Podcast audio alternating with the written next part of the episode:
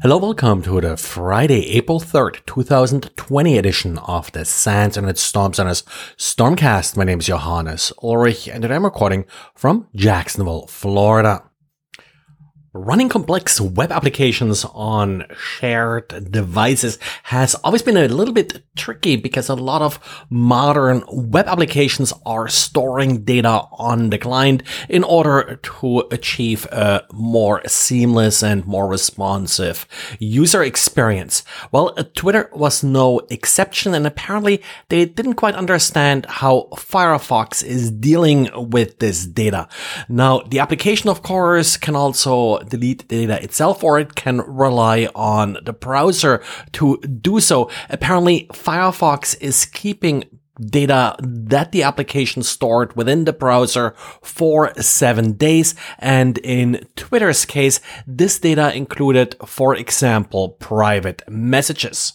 So no big deal really if you're the only user of the particular computer, but if you're sharing this computer, an other authorized user would be able to retrieve these messages from the cache on the system. It's actually an issue that we talk about in our defending web application class, in particular when it comes to local storage, sort of a JavaScript API that's quite often used for uh, this kind of storage.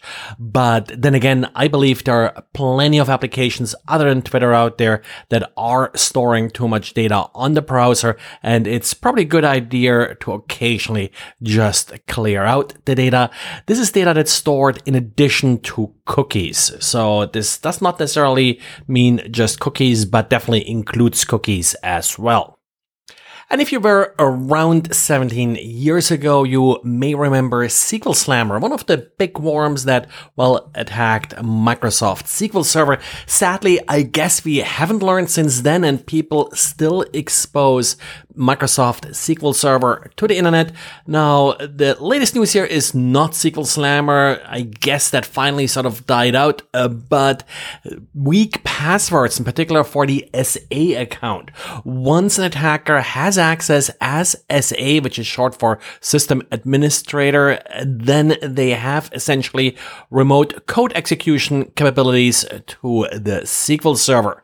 The current attacks going around install mostly CryptoCoin miners on affected systems. Uh, researchers looking into this recently found about 3,000 infected systems. Apparently, it takes less than a week for about 60% of unprotected systems to be exploited. So sad that we still have to talk about these issues, but please, please do not expose SQL Server or any database server for that matter directly to the internet. And of course, use strong access controls and authentication. And yes, we don't get away from vulnerabilities in Zoom, the video conferencing software. This time it's the Mac users turned Patrick Wardle, uh, the famous Mac security researcher, took a look at Zoom and he found two vulnerabilities. First of all, a little bit an odd installer uh, that uses a pre-installed script that typically is supposed to check if you have the required software to actually do the install and that can lead to a privilege escalation and also uh, to some unauthorized access to the microphone and camera. Now I have to say Zoom is really quick in updating these vulnerabilities. Double check in the morning when you get started and uh, walk into your living room to fire up your computer to check that you have the current version of Zoom installed. I've seen them release like almost multiple versions a day as they are fixing and sort of playing whack them all with these security vulnerabilities. And of course, attackers are trying to jump onto all these economic stimulus payments and the Department of Justice now has released a statement warning users of various scams that are out there from most US citizens that will get the $1,500 payment or whatever it will be, it will be deposited automatically in your bank account. So you don't need to apply for anything. You definitely do not need to first send a payment via PayPal or fill out a form on some random non-government website.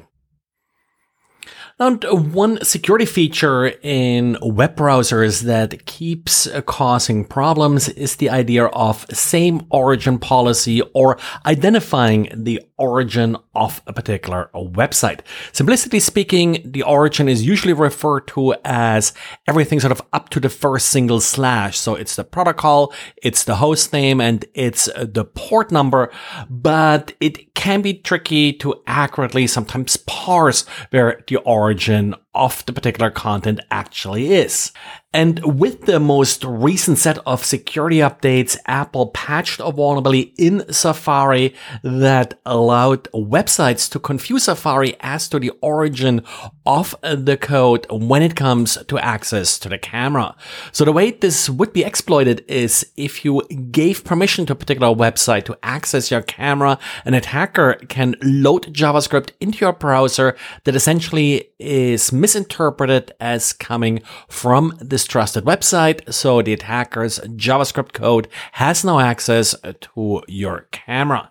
Again, this was patched in the most recent update. So please update because there is now a uh, proof of concept exploit out there and a detailed description of what this flaw exactly entailed and how it worked. Well, that's it for today. Thanks again for listening and talk to you again on Monday. Bye.